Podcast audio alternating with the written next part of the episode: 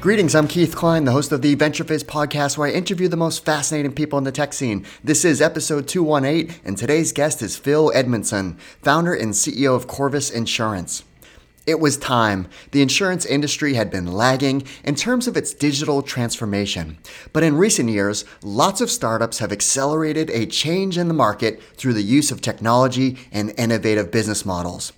Investors have certainly noticed the opportunity as well. Crunchbase recently reported that VC firms have invested over $20 billion in insurtech companies over the last three years.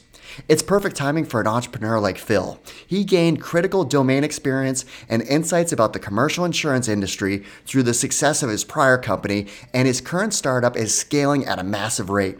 Corvus Insurance is the leading provider of smart commercial insurance products powered by AI driven risk data.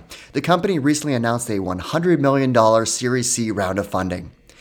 In this episode of our podcast, we cover lots of great topics, like Phil's background story and his experience in the insurance industry, including scaling his own insurance brokerage firm, which was acquired, what led him down the path of starting Corvus Insurance, and how they are transforming commercial insurance by leveraging advanced data science with an AI driven approach to empower brokers and policyholders to better predict and prevent loss.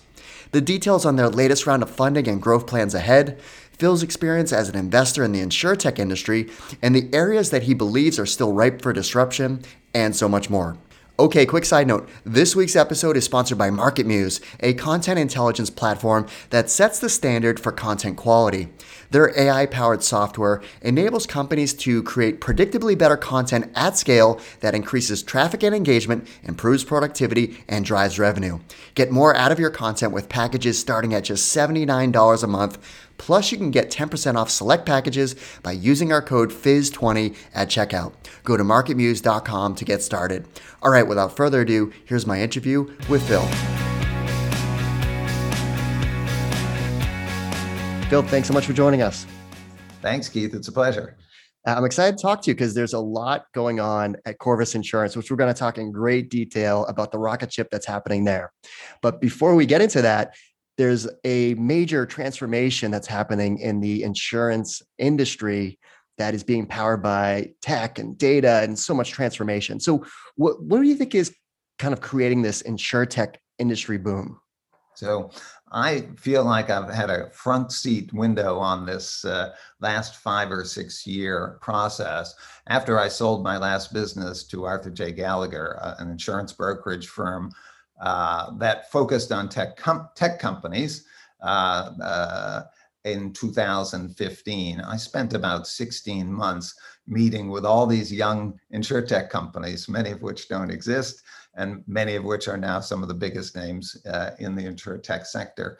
And what was happening, I think, then was that the venture capital industry realized that the successes they had had in deploying new technology in fintech more broadly and banking and lend, lending more narrowly were going to work out really well in the big, huge insurance industry. And, uh, and that uh, many of them were building practices and devoting partners and leadership towards understanding the opportunities for innovation in the insurtech industry. So part of the story is follow the money. And then Boston's been a major like innovator in this industry too. So, what, so why is Boston such a catalyst for this in, in that region? Well, Boston has always been a place uh, of uh, venture capital funding. So some of the first venture capital companies in the country started in Boston decades ago. There's a very robust group uh, of investors, and we have some very strong, uh, you know, conventional or incumbent insurance companies. I think of groups like Liberty Mutual or Mass Mutual, both of which have fine uh, venture capital units devoted to insurtech. Well, let's rewind the clock. So let's uh, talk about your backgrounds. You know, growing up, what were you like as a child? Yeah, no different than most entrepreneurs, I think. You know, so I was uh, the the kid who had the paper route and then another paper route, um, and you know, exhibited all that entrepreneurial nature. Even I think in seventh grade homeroom, I got in trouble for dealing blackjack because I knew that the dealer had better odds. That's uh, awesome. that, that, that deal went on for about a month until I, I got cut out uh, uh, by the house. Internal security. yeah, that's right. It must have been cameras. but uh, the paper route, I, that's uh, that that's a you know I, I know the the newspaper industry went through massive disruption, but that's something that I, I wish still existed just for the kids because that's a that is an entrepreneurial business because you got to be out there hustling, you got to be up there er, up early, and then you got to collect your money. Like it was just a right. good foundation job for all kids. It really is. It teaches you a lot of great lessons. Okay, so you went on to Amherst College and you studied neuroscience. So what, were you, what, what was the thought there? Well, I loved uh, science, and uh, when I considered uh, my my other lab mates, we all wrote an undergraduate thesis um, uh, and they all went on to become professors uh, uh, of neuroscience in different places. And during the summers while I was in college, I was working in the insurance business. And I was offered a job when I came out of college at a big insurance broker now called Willis. And I looked at that one career path, which of research, which honestly seemed a little too slow paced for me. And I looked at the insurance business and particularly the work that insurance brokers perform and I felt just more like I was with my people. Okay, so you worked there for a stretch, but then you eventually went off to start your own insurance firm. So talk about that, like kind of what you learned and how did you feel like, okay, I, I want to pursue my own entrepreneurial endeavors here? Well, I was very fortunate that my sales manager tapped me on the shoulder to be the number two to go start a brokerage firm. But he agreed with me that focusing on tech companies would be a, really smart idea since the tech industry was booming. And during that time, I went to uh, business school at night at Babson College uh, and learned that uh, people think pretty hard about entrepreneurial behavior and found that there were some patterns that led to success including specialization. So if you're a small organization in any business, being a specialist is a good idea. And that uh, forced us, uh, allowed us, frankly, to build a really successful business focused on tech companies. So what, what, what were you actually doing? What was the insurance you were providing for tech companies? All types of commercial property and casualty, as well as health and benefits uh, for software and internet companies, renewable energy companies, uh, and biotechnology companies. That was my connection to my neuroscience work is that I knew something about operations inside a laboratory. I knew which ones were dangerous and which ones just looked dangerous. But it was very forward thinking because this is, you know, in the 80s when, you know, tech was certainly starting to progress and boom, but it wasn't to the level it experienced in the 90s and obviously fast forward to today. That's right. And in, in the insurance industry, I think one of my uh, mentors even i'll give them credit for that within the, the brokerage business would, would say to me phil the, the, the bigger the tech the smaller the check. And what he meant by that was that there wasn't much risk in the in insuring tech companies. I would be better off finding clients who had a fleet of ice cream trucks because all those trucks got into auto accidents and where there were accidents there was insurance to be uh, brokered and managed and risk to be managed and it turns out we were both right, is that, uh, that the tech industry, of course, as it has grown and become pervasive in our lives, uh, have developed a variety of risks that are also critical uh, to ensure and risks uh, that are critical to manage well. So you scaled the, the company um, and it ultimately was acquired. So uh, talk about that scaling, kind of figuring out, because it's not like, um, you know, you had run a business before, you kind of built this from scratch with your colleague and then you scaled it. So talk about kind of where you got it to and then once it was acquired kind of your role at that point. We actually sold it twice. Uh, we sold it once uh, and became part of aon for uh, a year or two. Uh, and then my sales manager i referenced earlier retired. Um, um, needless to say he got most of the money. He had taken most of the risk uh, the first time around. Uh, and then I bought the business back from Aon with 50 really awesome colleagues uh, who had worked with me before. And uh, we expanded the way most businesses do, you know, on a uh, happy to grow at 10 to 20% a year.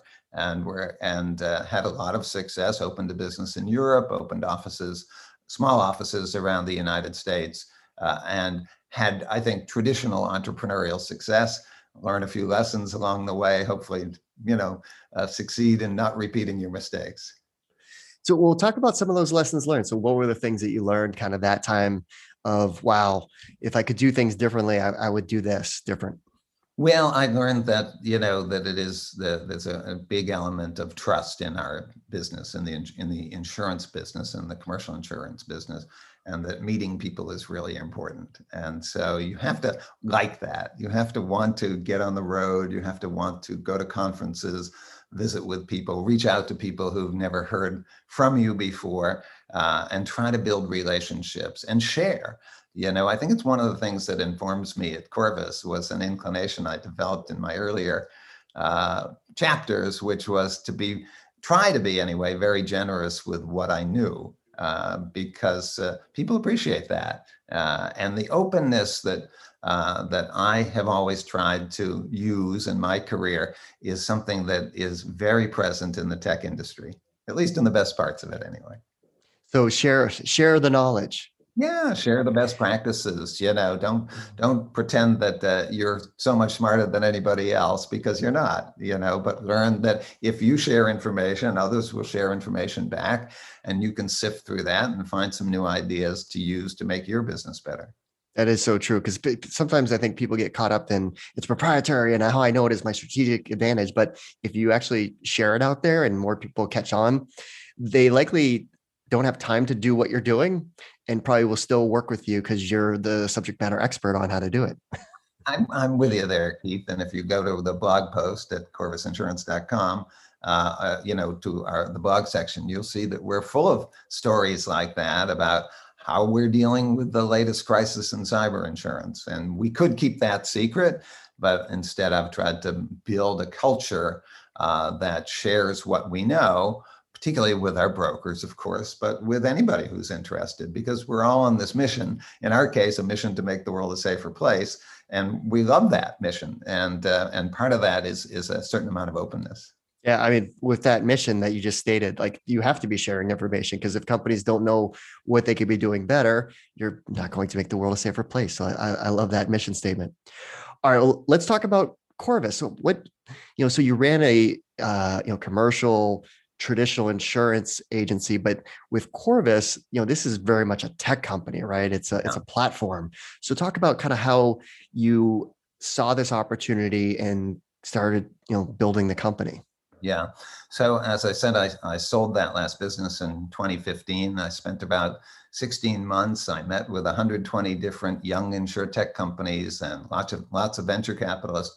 And i became convinced after the end of that listening period uh, that there was an immense amount of opportunity in our business uh, and that there was an opportunity to use new forms of data uh, and tech enable that data so that it could help us to predict and prevent commercial insurance claims. So there are different types of tech companies. Some of them focus on the servicing side or the automation or efficiency. Some of them focus on how to manage claims better. We've gone after the biggest piece, which is underwriting. So, you know, more than 60 cents on the dollar is spent uh, uh, on the result of underwriting, which is, of course, claims.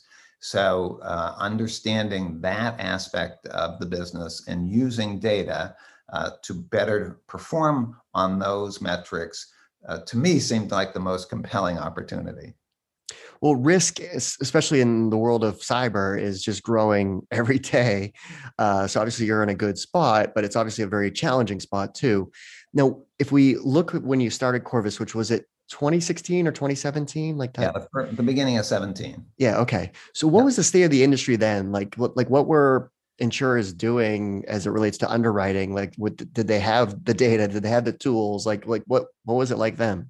Great question, Keith. The industry was doing what I had seen it do with other new products because, again, I had this front row seat as the insurance industry responded to new technology. Uh, and the way the industry did that typically was to look at the type of insurance that was closest to this new category of risk and then just overprice a lot and offer very restrictive coverage. And so, even as recently as five or six years ago, cyber insurers were using very old fashioned techniques, long applications that were modeled after other types of professional liability, even though cyber insurance is, has some aspects of professional liability, but it's really a combination of first and third party coverages. But in any case, that's where it usually resided inside big insurance organizations. And it was overpriced. Uh, insurers were all running at 30% loss ratios and uh, making lots of money. So nobody was trying to use new data uh, in order to improve the, the situation. So your business today, like, so what types of companies are you working with and what type of risk are they trying to alleviate? I mean, you see in the news every day there's a new data breach or there's something going on out there. So what types of companies are are, are looking for the i guess what type of insurance are you providing that's protecting them for any exposure yeah so um, we focus on pretty much every type of company because there are very few companies that don't rely on uh, some type of digital a- asset um, uh, you know whether that's to organize their workflow sell their product uh, engage their customers uh, everybody's got a digital platform. And, uh, you know, Marc Andreessen, the uh, perhaps the inventor of the first web browser uh, more than 10 years ago, said software is eating the world. And when you translate that back to insurance, it's cyber risk is eating commercial insurance risk. And by that, I mean that it permeates everything now. Property insurance, cargo insurance, professional liability, there's a cyber element to many different types of risk. And uh, the ability to evaluate it, unfortunately, for many insurers, stays back uh, uh, with the tools of five or 10 years ago, these long applications that uh, are frequently uh, incorrect, incomplete, uh, and certainly are static in their viewpoint. Whereas insurers like Corvus that have built software and tools to evaluate the uh, the IT security of an organization. We can do that as an on for underwriting, but also as an ongoing service in, in our mutual self-interest, right? Our our insureds don't want to be hacked. Uh, they want to be protected. Back to maybe the second half of your question. What what sort of protection are they looking for? There's a variety of risks covered under a cyber insurance policy um, but the headline ones these days are all around ransomware events.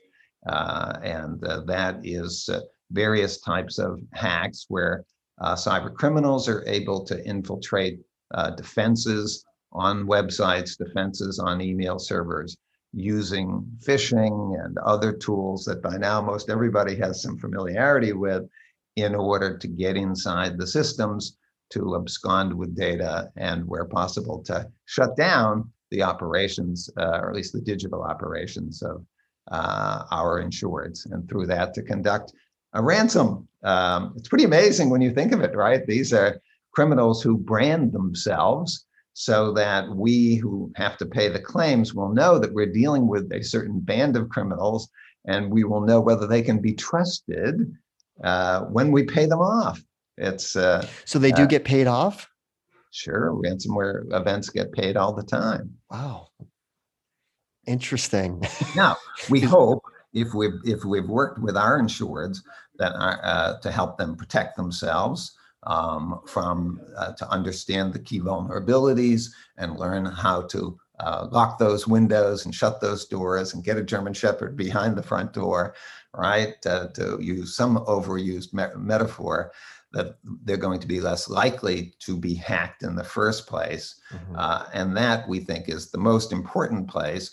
But also, as developments hit the news, you know, take this past few months, SolarWinds and Microsoft Exchange, everybody knows about the, these events, not just cyber insurance experts. And we know that they pose new threats. So, with the types of software tools uh, that we have and the data science and, uh, and cyber incident database behind it all, we're able to determine as soon as these hacks become uh, relevant or be, uh, become public, we're able to, ter- to determine frequently which of our policyholders are most exposed to the future acts of cyber criminals uh, and are able to inform those insureds as to what they can do to prevent those attacks. So it's really powerful, this software, uh, and it's such a differentiator uh, in preventing claims or reducing claims. Now you, are, you know, are were early to market. You know, other insurers probably weren't up to speed on what this industry actually meant. Um, you're building a very sophisticated platform that's using AI and lots and lots of data. So how did you go about actually kind of getting the company started as far as the, platform? Because the other thing that I think is good about innovation in insurance or financial services is speed. So uh, I think of what Numerated's doing as far as processing bank loans, like instantaneously versus going to the bank and filling out an application and having the loan officer look at it and three months later say no. But they're doing it instantaneous through data, right?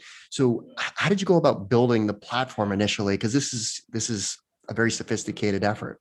Yeah, and it points out, I think, uh, a question that you asked earlier that I didn't fully answer, which is that you know, you can't just have insurance expertise and wish these things to happen. Right. You know, you need to have a shared management team.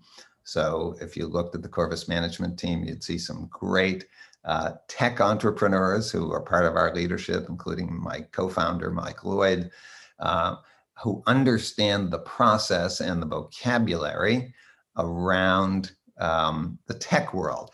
So for example, what does that mean? Well, uh, how about MVP? I thought MVP meant most valuable player. Turns out it doesn't in the tech world. It means uh, minimum viable product. So, uh, in other words, and pro- what's product? I thought that was something like property insurance or workers' comp, but not in the tech world, right? Product is software. And so, understanding the vocabulary and uh, deferring to the tech folks. And we've tried to do that culturally. And what does that mean? That means, you know, when we look at our technology, I'm staring at you on my MacBook rather than my PC. I'm using Google, not Microsoft.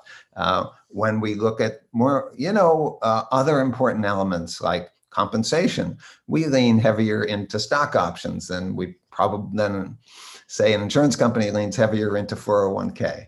Mm-hmm. Um, so culturally, anytime we find these these two industries rubbing up against each other, I defer it to the tech world uh, because I think that allows us to build a culture that uh, respects the all that the tech industry can bring to a big, huge business like commercial insurance. Now, over the past year, we've obviously gone through major just craziness in the world we've been living in with the with the pandemic. Um, I would think that with employees working from home that that would be an extra exposed risk for companies. So i would so like what, what did that mean for companies and how, how did it translate for your business? Yeah i think uh, the, the bad news is it did add more vectors for mm-hmm. attack um, and uh, but they weren't really that new. So employees have been working on their mobile phones their mobile devices their laptops uh, most organizations had at least a small percentage of their team who were working from home from time to time. So it did mean uh, that new vulnerabilities were uh, uh engaged, um, but I don't think that it's changed risk immensely. Um, it has brought, uh, while there's more opportunity for the cyber criminals, it has also brought a lot more awareness to organizations around the fact that, oh yeah, we got a lot of people working from home. And, and I think in the past, a lot of organizations had a very small number of people working from home and they just ignored the risk that was there. So when everybody's working from home, all of a, all of a sudden the head of IT or whoever was in charge of cybersecurity starts paying attention to these issues. Uh, and so I think those things have uh, balanced out. We've hit a new equilibrium there. And uh, that's not our, uh, you know, that's that's not the most pressing problem we, or challenge we have right now. Well, you raised 33 million in January of 2020, yet just in March of this year, you raised your Series C of 100 million. So that's a quick raise. So that tells me that that there's validation of growth of what you're doing, and that's like adding gas to the fire to accelerate and build a, a, big company. Yeah. So so talk about that fundraise because that you know that was a very quick turnaround from B to C.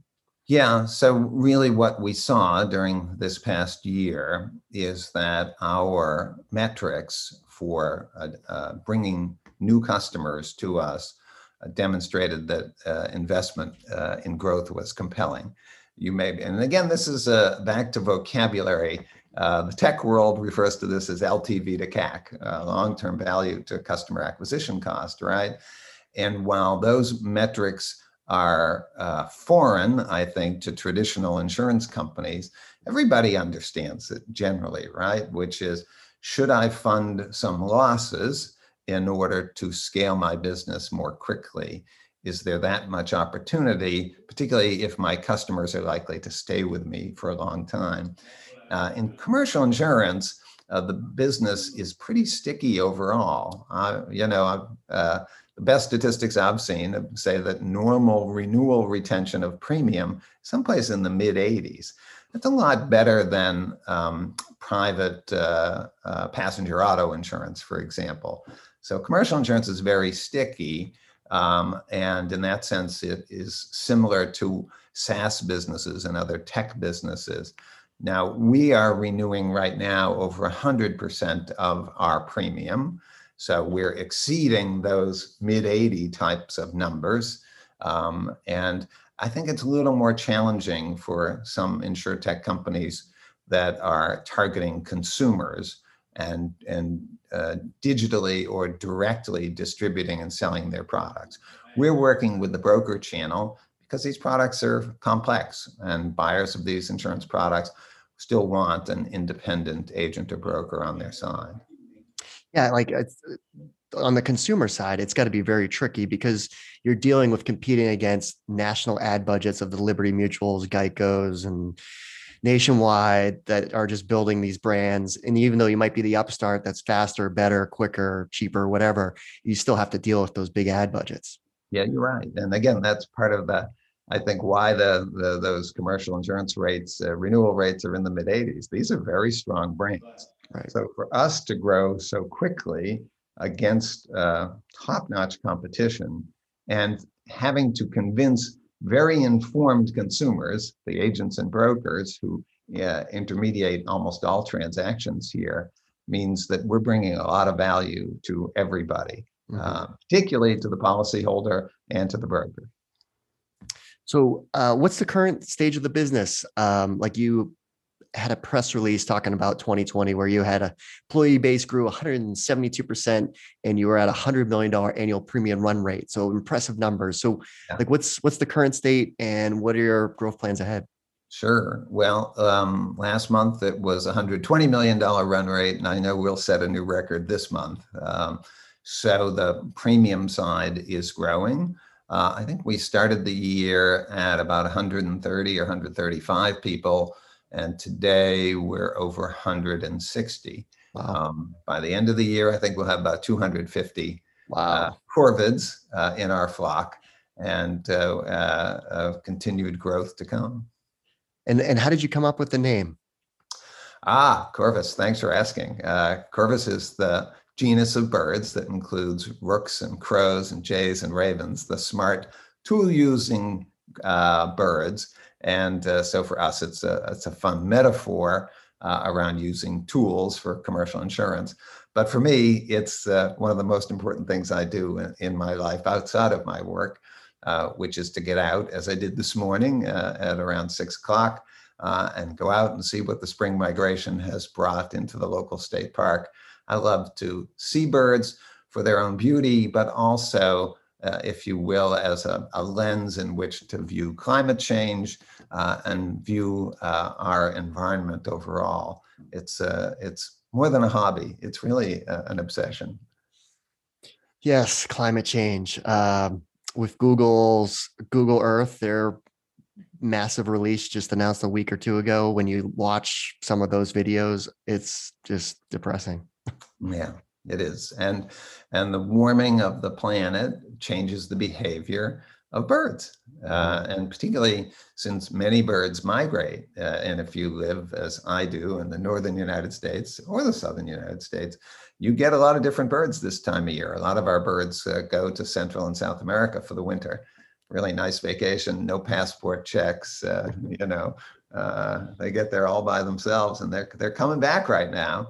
Um, and uh, there's concern in some cases if they come back and the, the climate has warmed up and the bugs uh, or the, that they usually eat have already you know been born and gone because it's warmer here.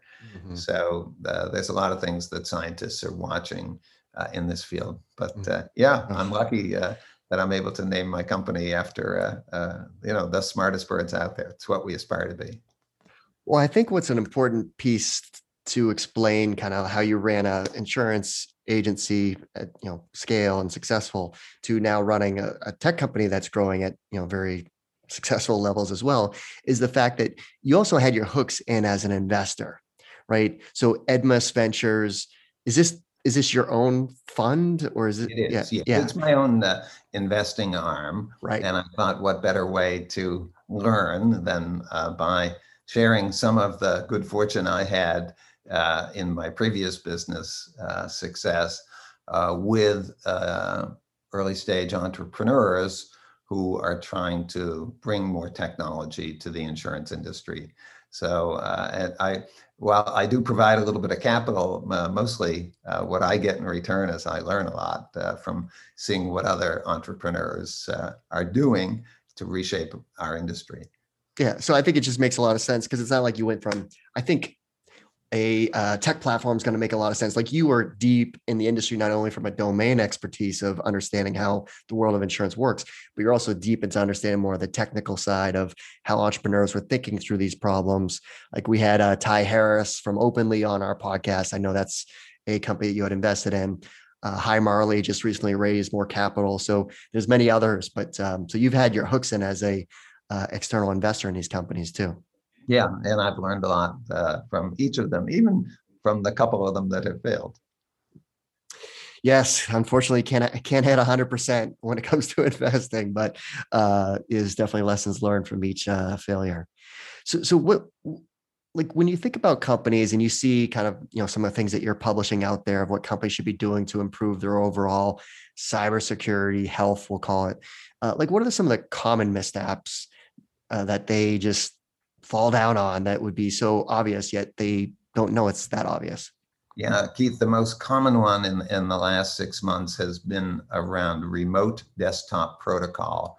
And uh, not everybody knows what that is, but we, we all we all experienced it. Uh, if 10 or 15 years ago you had an aha moment where you called somebody in IT, at least if you were in a bigger organization, and said, hey, Susie, you know, my computer's not working. Can you come up to the 12th floor and take a look at it? And Susie said, oh, I don't need to come up anymore. I can just access your desktop from my desktop, uh, you know, and that is remote desktop protocol are kind of the rules written around that that allow Susie uh, down on the 10th floor uh, or Joey, who's in Canada, uh, to do the same thing. And um, that's, of course, a great way to get assistance to fix your computer more quickly. It's also a great way for cyber criminals to get inside your networks. And there are ways to protect remote desktop protocol, um, but not everybody uh, is has implemented those. Some of them are fairly common that most everybody has exposure to now uh, you know, two-factor authentication. I'm sure you've been asked to give a telephone number or some other form of ID to confirm your password, perhaps on some digital platform. So the, the, the fixes are not always that complicated, but you'd be surprised at how many organizations kind of open the front door, uh, put the German Shepherd uh, out in the backyard, uh, and then just kind of forget the door is left open. And two-factor identification, it's it's a little bit of an inconvenience. Yet I've been hearing this over and over again. So it's one of these things that as consumers, you know, there's things that you can do that's very easy that's going to protect you. And that's one of them. And uh, again, it's an inconvenience, but it's, I'd rather deal with an inconvenience like that than having to clean up a whole mess of, you know, someone having access to things they shouldn't have access to. Yeah, unfortunately, you know, um, it won't be the end of it. Um, mm-hmm. The uh, uh, a lot of folks have used the whack-a-mole analogy uh, that the cyber criminals are very entrepreneurial and they're making a lot of money right now, right? The success of ransomware for these organizations means they they have more money to invest in R&D and figure out other ways to uh, harm organizations and steal from them. So uh, as we protect, you know, get that German Shepherd out at the front door and put an extra lock on it, uh, unfortunately, they're burrowing through tunnels to get to us in some other fashion. So, um, all of us as, as organizations want to be that organization that is not desirable to the cyber criminals. Uh, that's about as much as we can all aspire to do right now. Uh, of course, try to stay ahead of them, but at the very least, to be responsive to the new threats. Do you think there's any um, well, I'm sure there are, but uh, in your opinion, uh, areas that are still ripe for disruption and in insurtech? Sure. I think that the, you know, the brokerage business where I was before uh, still uh, lacks really good digital platforms to um, uh, to share information with their clients. So uh, there are some companies out there taking on that challenge, but organizations that buy insurance, and they all do, right? Whether that's a bank or an airline or a credit union or um, uh, a travel agency, uh, everybody buys insurance. And you know what? Nobody likes to buy insurance. And, uh, and, and, commercial insurance is almost worse than buying personal insurance uh, because you don't want to be the person who buys the wrong commercial insurance and find out that some claim happens and it's not covered, right? Mm-hmm. So there's only mm-hmm. downside in all of that. And uh, insurance buyers want tools, they want benchmarking tools, they want scores, they want advice, they want to be able to make decisions better. And the use of data can be so prominent in this field. Um, and I think that uh, alone, uh, I think just because I've worked running a brokerage firm before, it jumps out at me as one of the still exciting places to bring new technology. Now, is there a company or two that you would say, wow, what they're doing is really, really cool and innovative? And um, I guess it would have to be outside of investments you've made, because I'm sure all of those you think are super cool and innovative. well, you know, I think it's become sport to um, to tear down Lemonade, um, and I still admire them very much. I think that uh, that they've created a really powerful brand, and that they're trying to bring uh, a customer responsiveness and the use of digital tools and mobile tools uh, that is very important to a lot of younger buyers. Uh, and I, uh, I, am not endorsing their stock one way or the other, uh, but I do think um, uh, that that name comes to mind just because you know uh, I think their prominence as being one of the first insurtechs to go public has made them a bit of a target. All right, what are three apps you can't live without? Oh gosh, three three apps. You know, I'll I'll my my my best story is that uh, you know if you had asked me a year and a half ago, of course I would have said Uber and Lyft and uh, uh, and uh, then hadn't used it. So last week or uh, I had uh, two weeks ago I had my first business travel since COVID, mm-hmm. and I had to look you know uh, look at my my Uber and Lyft buttons again. I said, yeah, yeah, this is really good. This is super convenient. You know, you take these things and I press the button in Atlanta. And lo and behold, not only did a car show up, but it was a, a taxi cab. So they've integrated, you know, conventional taxi drivers into their network of, of cars because of the convenience that that it gives you. So um, uh, again, having spent a year like probably you and everybody else uh, working from my desk, it's nice to get back out and reminded of the apps, even the restaurant apps. I haven't used a restaurant app, uh, you know, for a while, but lo and behold, I had to press Resy, you know, uh, or OpenTable to get out there. So as a consumer, I'm using the same things everybody else is. Yeah, absolutely. How about any good uh, book recommendations, podcast recommendations?